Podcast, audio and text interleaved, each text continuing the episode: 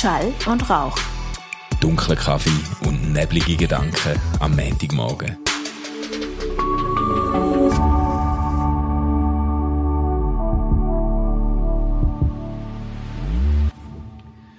Ja, hallo miteinander, willkommen zu Schall und Rauch. Hoi Stefan. Hey, morgen Manu.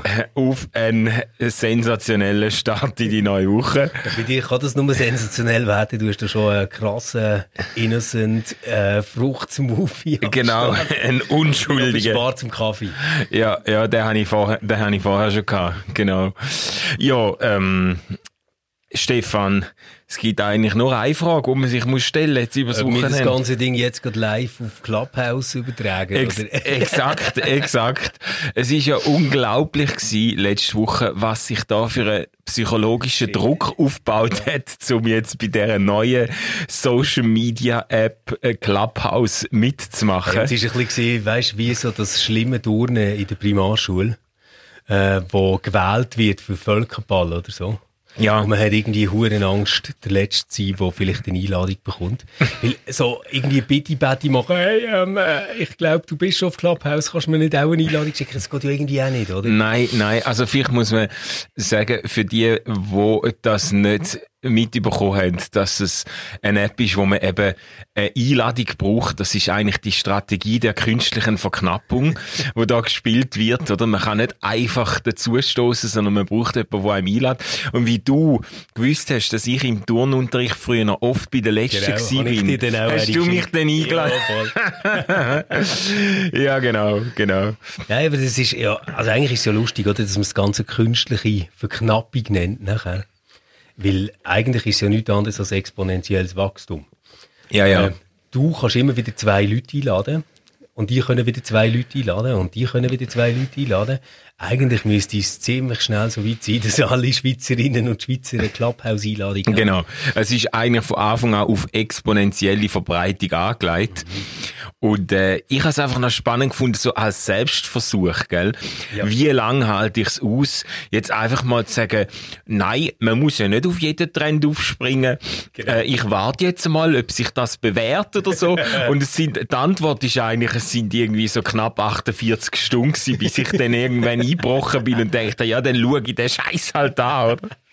Hey, mir hat ja mega viele Leute vorgeschlagen am Anfang. Und ich habe irgendwie, ja, ich bin gerade ein bisschen im Stress gewesen, als ich es installiert habe. Und ich habe einfach mal schauen, wie das funktioniert. Ja. Und habe dann da einfach mal allen Folgen gedrückt. Und das hat echt dazu geführt, dass ich so im Minutentakt nachher die Benachrichtigungen Ja. bekommen habe von irgendwelchen Gruppen, die jetzt offen sind. Ja. Und ich konnte reinschauen. Und äh, als ich dann zu oben am Serien schauen war vor dem Fernsehen, ähm, blinkt es wieder auf. Und dann heisst es so, die Luca, weißt du, Luca, der bei uns arbeitet, Ja. äh, haben die Gruppen eröffnet. Und dachte, oh geil, jetzt endlich kann ich mir das mal anschauen. Und wenn ich irgendetwas falsch mache, ist es nicht schlimm, gell? Schalt mich sofort in Luca seine Gruppe ein. Dann höre ich seine kleine Tochter irgendetwas schwätzen. Und dann sagt Franzi so, hey, was ist das? Äh, wer, wer, wer schwätzt da? Dann sage ich so, hey Franzi, das ist eben der Next Level Shit, oder? Und Luca muss hure lachen und sagt, ja, shit. Und so, weißt du, weil er mir die Einladung geschickt hat. Ich, ich habe gar nicht geschnallt, dass mein Mikro schon an ist, gell? ich denke, shit. Ja, das sind eben, Aber also, Sophie Passmann, finde ich, hat es genial zusammengefasst auf Okay. Twitter. Sie hat geschrieben, ähm, das Verhältnis von Podcaster zu äh, Clubhouse ist ähnlich wie von Radio zu Podcast. Und ich finde, das hat etwas. Aha, ja, ja. Wir stehen irgendwie staunend, leicht fasziniert dort, haben Angst, dass wir es nicht ganz begreifen. Und merken aber irgendwie, shit, ich glaube, das ist wichtig. genau, aber so also mit einem gewissen Argwohn oder so, so irgendwie, was soll das jetzt genau? Ähm, ja, so ganz begriffen habe ich es noch nicht, aber ähm, ich befürchte, dass ich nicht langfristig, ich weiß es nicht, aber jetzt privat weiß ich nicht, ob ich so warm wird damit, wie es einfach nach einem unglaublichen Zeitfresser tönt, oder? Und äh, Komm, wir machen es so, wenn uns mehr als zehn Leute schreiben, dass sie gerne so eine Clubhouse-Gruppe hätten, dann machen wir das nächste Montag einmal. Ja. Ähm, dass wir Clubhouse einfach live dazu laufen. Wir legen einfach das Handy daher und lassen das Ja. laufen. Und ähm, dann äh, kann ja vielleicht irgendwie der eine oder andere mitschwätzen. Wir müssen uns noch überlegen, wie wir das genau machen. ja, ja, genau. genau. Also gut, komm, machen wir es so. Mal schauen, wie unsere Hörerinnen drauf sind. Oder? Das, also, ich kenne das so aus Bern, dort läuft das irgendwie so, wenn eine neue Bar aufgeht oder ein neues Restaurant, wo irgendwie, ja. ich weiß doch nicht, Insektenburger oder Kung-Fu-Burgers oder irgendwie, weißt du, so ja. ein bisschen etwas hat, was es nicht schon hat gegeben. Dann gibt es einfach so einen Rush auf das Ding. Ja.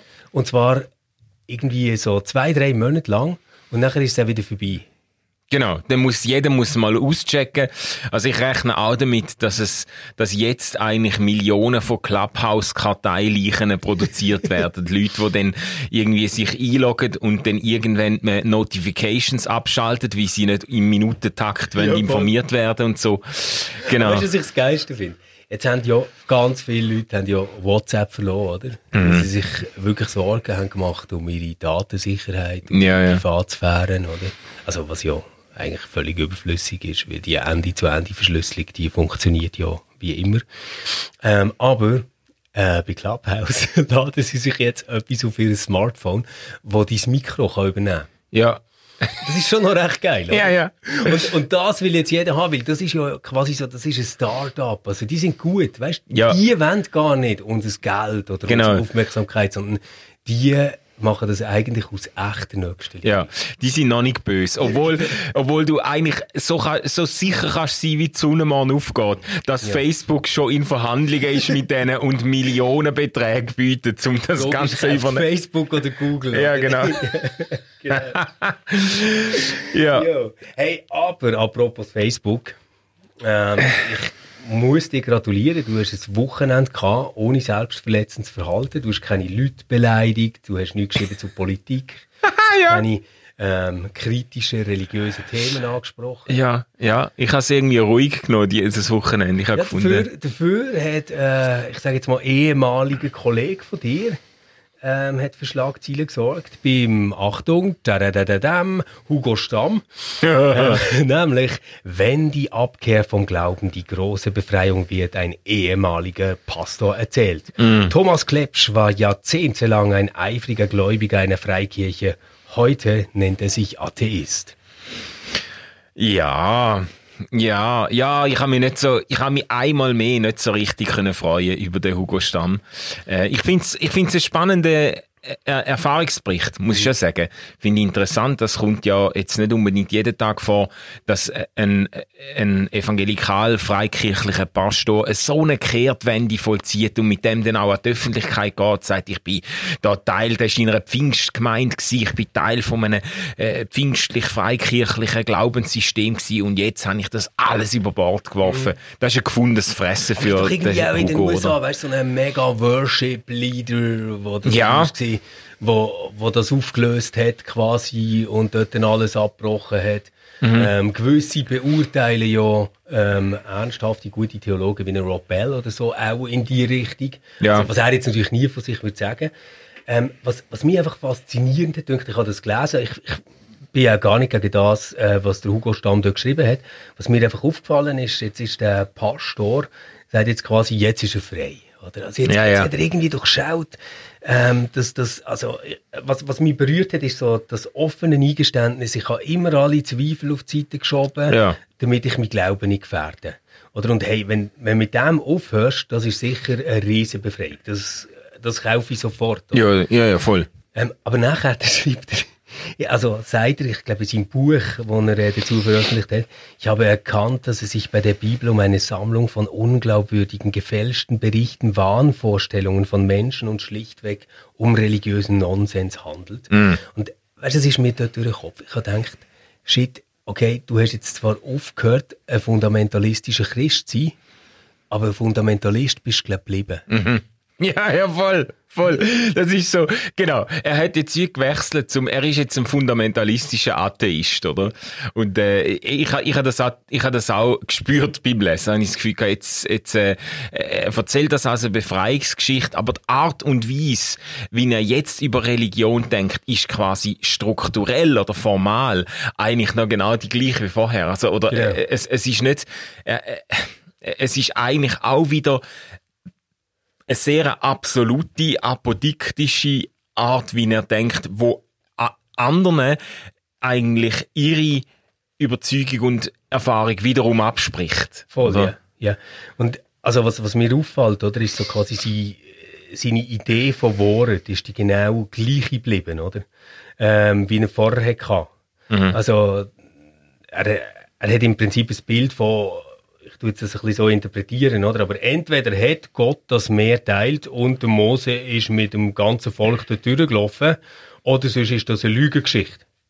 Aber ihm fehlt völlig jedes so kulturelle oder geschichtliche Verständnis, um mit antiken Texten umzugehen. Ja, ja. So, ja, ja. Da ist nichts drin. Nein, und du hast, auch- merkst auch an einem Beispiel, wo er den Hebräerbrief zitiert, Genau. er hat keine, er hat keine interpretatorische Distanz zum Text. Er hat nicht irgendwie äh, äh, die Fähigkeit, äh, es ist eigentlich bemerkenswert als jemand, der Pastor war und regelmäßig predigt hat und so, dass er die Fähigkeit offenbar nicht hat, zum Text irgendwie äh, kontextualisieren und im Zusammenhang lesen und auch mit einer gewissen äh, Distanz. Das muss ja nicht eine unbeteiligte oder, oder einfach nur äh, äh, äh, kritische Distanz sein, aber äh, er, er hat wie so er hat wie das Gefühl, er muss das, muss das jetzt, er hat jetzt einen unmittelbaren Zugang zu diesen Text. Und wenn er die Text so nicht mehr kann glauben, dann muss er das komplette System ver verwerfen. Und Und dann muss man vielleicht sagen, in dem Sinne besser er verwirft, dass er bleibt in dem, oder? Das ist noch, Ja, ja genau, aber- wahrscheinlich ein bisschen weniger schädlich.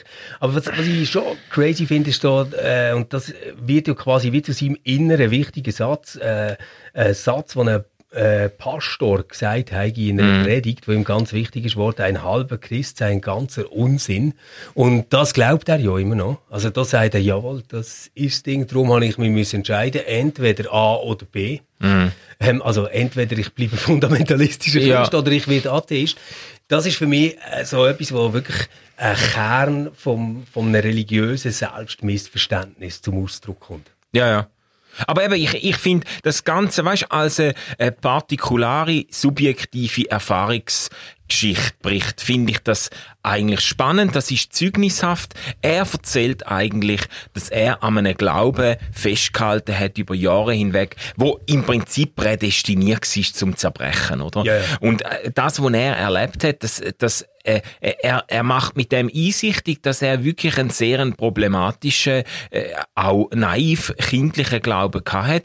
Ich finde, die Allgeme Verallgemeinerung, wo der, der Artikel dann ein Stück weit mindestens zwischen den Zielen durchgibt, und das ist typisch auch jetzt für den Hugo Stamm, dass er das dann so verarbeitet. Es wird ja mindestens suggeriert, das ist die Art und Weise, wie man in Freikirchen äh, glaubt.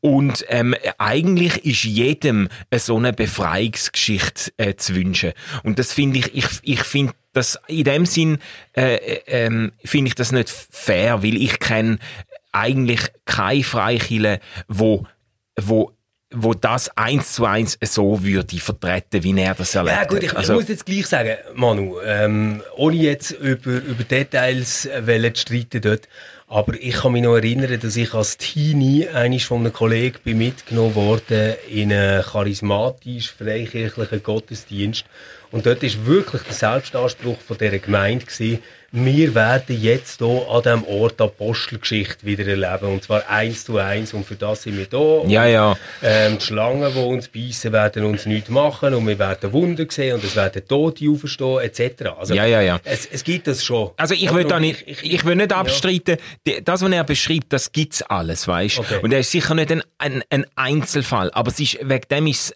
ist es auch nicht repräsentativ für alles, wo heisst, genau. Also das weißt? würde ich auch nicht sagen. Das würde ich auch nicht und, und die, und das Framing, weißt, mit diesen Aussteigerbericht. Ich hatte, ich bin einfach ein bisschen allergisch auf das, weil ich das selber erlebt habe. Das hat man beim ICF auch gemacht. Es hat SRF-Dokumentationen gegeben, wo dann ein, ICF-Aussteiger, oder schon das Wording ist so wie so, das ist einer, der den Ausstieg geschafft Geschafft hat, oder das ist wie genau. so einer, der von Heroin frei geworden ist, ein Aussteiger, und dann wird der gezeigt, von hinten, im Schatten, weißt, man sieht nur die Schatten, die Stimme ist verzerrt, oder? Also egal, was der sagt, es ist ganz klar, es handelt sich da um eine, eine, eine, mafiöse Institution, wo quasi der würde verfolgen, da wäre Briefbombe, wäre am nächsten Tag im Briefkasten, wenn man den nicht würde anonymisieren und so. Du hast mit dem ganzen Wording und Framing hast du schon so eine massive Botschaft äh, gesendet. Das finde ich, das finde ich schwierig, oder? also, Hey, aber vielleicht können wir ja etwas Produktives daraus machen. Ja. Vor irgendwie einer Woche oder zwei, ich bin nicht ganz sicher, hat der Hugo Stamm etwas geschrieben über so Impfskeptiker etc. Ich Ah, ja, das war genau. vor zwei Wochen. Gewesen. Ähm, Und ich finde, dort ist so eine ähnliche Haltung vorgekommen. Mhm. Also so etwas, was ich eben würde als Fundamentalismus äh, bezeichnen. Ja. vielleicht wäre es an der Zeit, dass man sich mal überlegt, was sind denn eigentlich so Kennzeichen für Fundamentalismus? Jetzt gar nicht nur im Christentum oder im Islam oder so, sondern vielleicht wirklich als Grundhaltungen, als Lebenshaltungen. Ja, genau. Wie das finde ich wichtig, dass man nicht immer äh, bei Fundamentalismus nur an bestimmte religiöse Gruppierungen denkt, sondern irgendwie schnallt. Letztlich ist es nicht äh, was glaubt wird äh, im Fundamentalismus, sondern wie das glaubt wird, ja. auf welche Art, dass man Ansprüche festhaltet und so, oder? Ja, ja ich, also ich würde sagen, ein Kennzeichen ist sicher ähm, so die Überzeugung, dass man den Schlüssel zur Wirklichkeit gefunden hat, so, dass man, dass man wie herausgefunden hat, wie man die Welt sollte verstehen und deuten und das ziemlich exklusiv festhalten, oder? Ja. Also, und zwar auch gegen jedes Experiment, gegen alle Fakten dabei bleibt, oder? Also, weißt es wäre ja, ja, irgendwie noch eins zu sagen, ich habe jetzt hier etwas, das ich als Hypothese durchspiele, durch mein ganzes Leben. Ähm, aber es ist natürlich dann etwas anderes, irgendwie wie zu sagen, nein, ich habe diese Perspektive, das ist die einzige wahre Perspektive. Was nicht in die Perspektive passt, ist irgendwie Anfechtung oder ist irgendeine Verschwörung oder, also weißt, ja, ja, ja, stimmt. Man kann das ja überall nehmen, oder? Man könnte ja jetzt zu einem Impfskeptiker sagen, schau mal, du, äh, es verdient jetzt gerade gar niemand so wahnsinnig viel an dieser Impfung, weißt, wie der wirtschaftliche Schaden ist. Und Bill Gates ist nicht durch das reicher geworden, sondern eher durch das, äh, dass die Notenbanken Geld eingeschossen haben wieder und die Aktienmärkte florieren und so. Und dann würde er einfach sagen, ja gut, aber das ist ja alles eigentlich ein riesen Plan gewesen. Das war ja alles ein riesen Plan gewesen. Und da gehört ja nicht nur er dazu, sondern schau doch mal, wer denn bei den Weltbanken oder, weißt, weißt, ja, ja, ja, ja, ja. Also das, das quasi alles kontrafaktische äh, also mhm. nein, das, das ist quasi alles, was, was gegen deine Intuition ist, gegen deine Perspektiven ist, einfach integrierst ja. ähm, und so abstempelst, dass es keine Bedeutung hat. Ja, das stimmt. Das ist eine wichtige ähm, Präzisierung, weil letztlich haben wir natürlich alle unseren Zugriff auf die Welt oder unsere äh, Wirklichkeit, äh, unsere Perspektive auf die Wirklichkeit irgendwie zusammenbasteln. Wir haben alle uns, wir, wir können uns ja nicht wehren dagegen, in einer bestimmten Art, mit einem bestimmten Blick auf die Welt zu schauen. Aber es ist dann mehr die Art und Weise, wie du, ich, ich, ich sage einmal so, die Kritik-Immunisierung, die ja. finde ich typisch fundamentalistisch. Ah, okay, oder? das wäre jetzt aber schon ein zweiter guter Punkt, finde ich. Ja. Also das erste wäre ja quasi so, wie man hat einen absoluten Maßstab oder eine absolute Perspektive ja. Und alles, was nicht dort reinpasst, äh, stimmt nicht. Ja. Und dann kommt vielleicht das Zweite, wäre so die Selbstimmunisierung gegen ja. alle Kritik. Oder? Wie, wie eine Folge von dem. Egal, egal was, was irgendwie vorgebracht wird. Also quasi so im Marxismus, oder? Wenn du es nicht siehst, hast du einfach das falsche Klassenbewusstsein. Ja. Ähm, in der Psychoanalyse, wenn du es nicht verstehst, dann bist du halt ähm, dir selber noch dunkel geblieben. Äh, ja. und, und so kann man das natürlich eben auch mit, mit solchen Fundamentalismen äh, machen. Ja, ja genau. Genau. Und, und, und das finde also, das finde ich eigentlich, sage jetzt mal, auf der, auf der Erscheinungsebene finde ich das eins von der, von der greifbarsten Kriterien, mhm. dass du auch im Gespräch mit Leuten, dass du irgendwie, äh, dass du drauf, also das würde ich jetzt auch selbstkritisch sagen, weißt, wie reagiere ich auf kritische Rückfragen oder auf, auf Leute, die einen komplett anderen Zugang haben, ähm, wenn man jetzt grundsätzlich das Zeug einfach abschießt und andere Perspektiven einfach äh, schon nicht einmal bereit ist, irgendwie zu prüfen oder so, dann ist die Gefahr groß, dass man sich einfach eingigelt hat mhm. und letztlich gar nicht mehr, du kommst dann gar nicht mehr raus. Ah, und das wäre vielleicht ein dritter Punkt. Die, ähm, du, ähm, es hat doch immer auch mit Vergemeinschaftung zu tun, Fundamentalismus. Okay, yeah. Es ist doch immer, äh, wie auch ein Kennzeichen, vielleicht auch jetzt gerade von unserer fragmentierten Gesellschaft, wo so in so Submilieus und Subkulturen zerfällt, dass eigentlich ein Fundamentalismus braucht immer ein bisschen, finde ich, braucht eine Community, oder? Ja, ey, du, mag, magst du dich noch erinnern, ähm, die Bibel, das Tagebuch der Menschheit, Karel van Schaik. Ähm, ah ja. Hat, äh, super Betrachtungsweise für das finde ich. Der hat nämlich äh, gesagt, Schau, Fundamentalismus funktioniert darum so toll, weil sie hohe Einstiegshürden haben in die Community. Also er hat es mit einem Beispiel nachher, wo er bei uns äh, ist vorbeigekommen zum Gespräch erzählt, hat er gesagt, oder warum kein Sex vor der Ehe?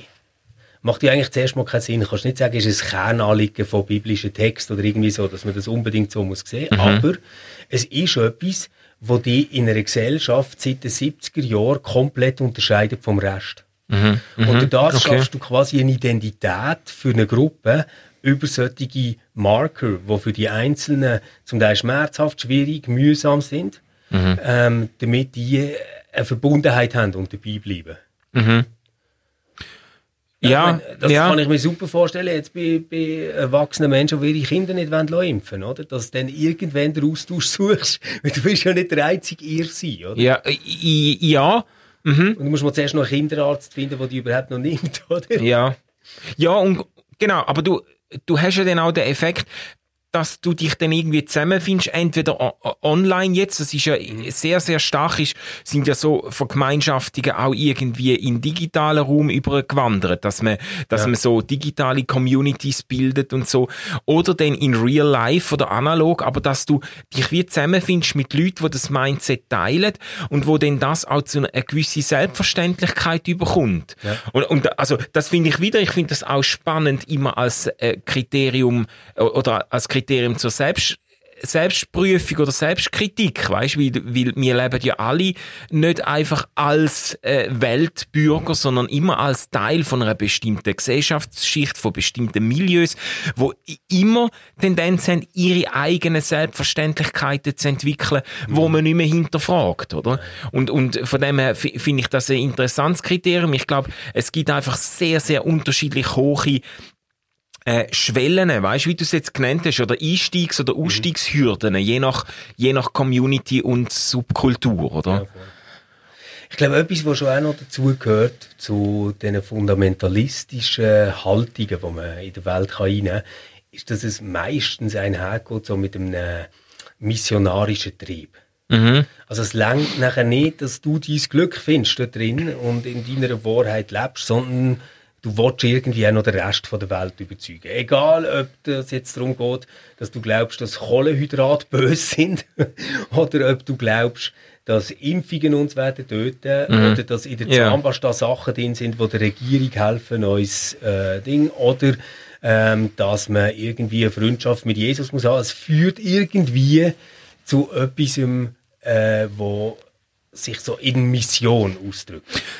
Ja, ja, also das glaube ich auch, auch wenn ich jetzt dort auch würde sagen, ich finde das Problematische nicht in dem Sinn der missionarische Drive an sich, weil ich glaube, alle starken Wahrheitsbehauptungen oder alle Wahr jeder Wahrheitsanspruch, wo es einigermaßen um etwas geht, hat auch irgendwo eine missionarische Dimension. Das, das hast du auch in einem liberal-intellektuellen Milieu, hast du ja äh, ein Bedürfnis, es ist ja, oder im, beim Journalismus, äh, wo einem bestimmten äh, politischen Spektrum zugehört, hast du das Bedürfnis, zum irgendwie deine Welterklärung mitzuteilen. Äh, ich glaube, es ist dann wieder Art, wie du das vertrittst, oder die Art, wie mhm. der missionarische Impuls sich ausdrückt, wenn du willst, Leute in Gespräch verwickeln oder wenn du willst, Leute irgendwie äh, zu einer Horizonterweiterung anleiten oder wie auch immer, dann ist es für mich etwas anderes, als wenn du äh, eben mit diesen apodiktischen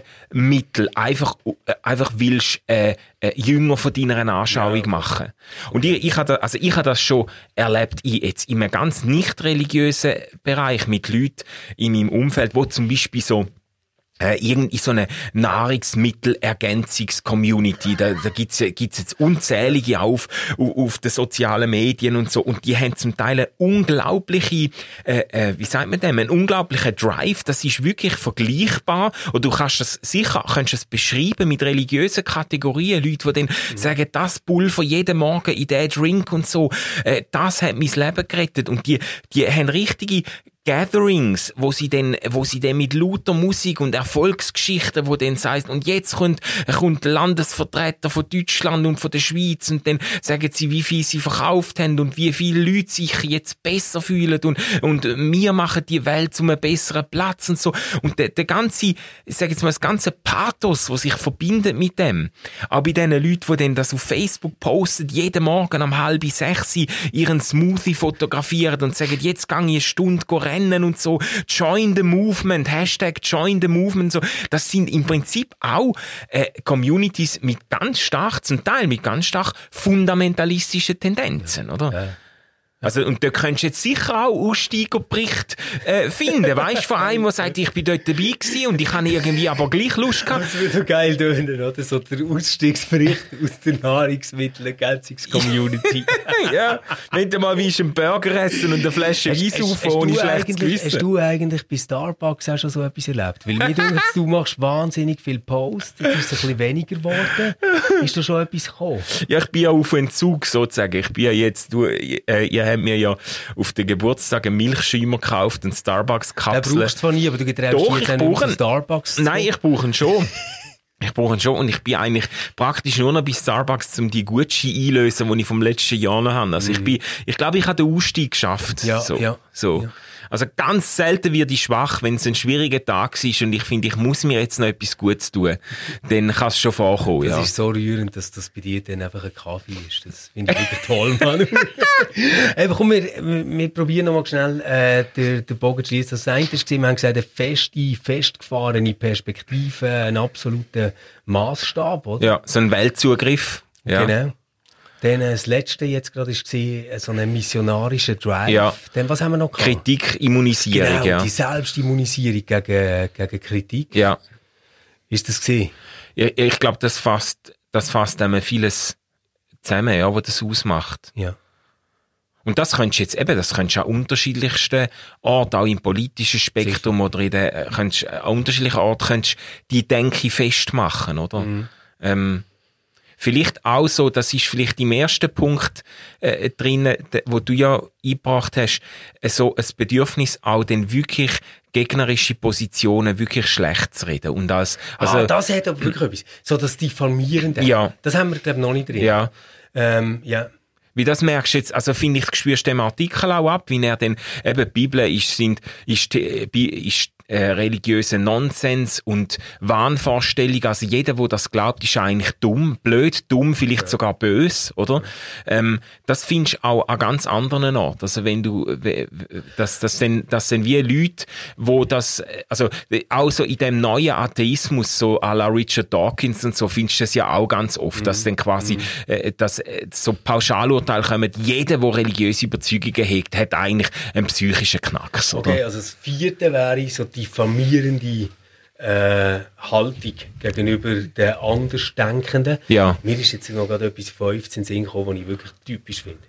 Ähm, du hast immer Bekehrungsgeschichten, die ganz zentral sind. Ah ja, ja, ja das ist Und zwar cool. völlig egal, was es ist. Also, magst du dich noch erinnern, der Hugo Stamm hat selber mal äh, über seinen Weg quasi dorthin, wo er jetzt ist, geschrieben. Ja. Und es ist doch so gewesen, ich weiß es nicht mehr genau, aber irgendwie, er hat gar Mühe gelesen mit 16 und hat plötzlich gemerkt, boah, die Welt ist ganz anders und ich muss alles hinterfragen. Weißt du, so, ja, ja, ja. Es, es gibt ja, ja. immer das Moment, wo jemand festmachen kann, wo er kann sagen kann, dort ist nachher alles anders gegangen. Also auch bei, bei diesen Diätfanatikern, ja, voll. oder? Also voll. So, und dann habe ich die Sprossenwand aufklettern und dann ist die Sprossenwand eingestürzt und mein Kind hat gerannt. Und dann habe ich gemerkt, jetzt muss ich wirklich 140 Kilo verlieren und dann hat Keto mich ja. gerettet. Weißt du, ja, ja, ja, genau. Und dann habe ich eine Freeletics-App abgeladen ja, genau, und alles genau. ist besser geworden, oder? Ja, ja, voll. Sehr cool. Sehr cool. So Bekehrungs- Bekehrungsgeschichte, Bekehrungsmoment, oder? Eben, äh, also weißt du, dass das eben nicht einfach irgendwie ein Prozess ist, wo man darüber redet, ja. sondern dass es so wie ein Moment gibt. Das ja, ja. So. ja, ja.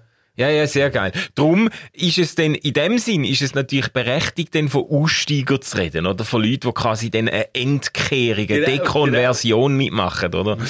Ja, ja, das ist noch spannend. Also, äh, vielleicht nur als, als Nachgedanke, es, ähm, es gibt ja äh, eine ganz breite Bewegung auch in den USA. Du hast vorher genannt, äh, ein paar Beispiele von Leuten, die aus dem ganz hochreligiösen Milieu komplett ausgestiegen sind mm. und dann eben, also zum Beispiel der, der, der Sohn von Tony Campolo, einer von der bekanntesten Evangelikalen, äh, aber ein großartiger Typ äh, in den USA, wo, wo dann irgendwie sich zum Atheismus bekennt und so. Es gibt so Radikalgeschichten, aber es gibt auch die Bewegung vom, vom, vom Postevangelikalismus, wo auch jetzt im deutschsprachigen Raum ja ein Rechtsmomentum aufnimmt. Und das sind alles so Geschichten von, wie von dem Pastor im ersten Teil, wo sagt, hey, mir ist es alles zu eng geworden, irgendwie habe ich gefunden, dass das befreit mich ja gar nicht, ich bin unter Druck, ich bin gar nicht mich selber.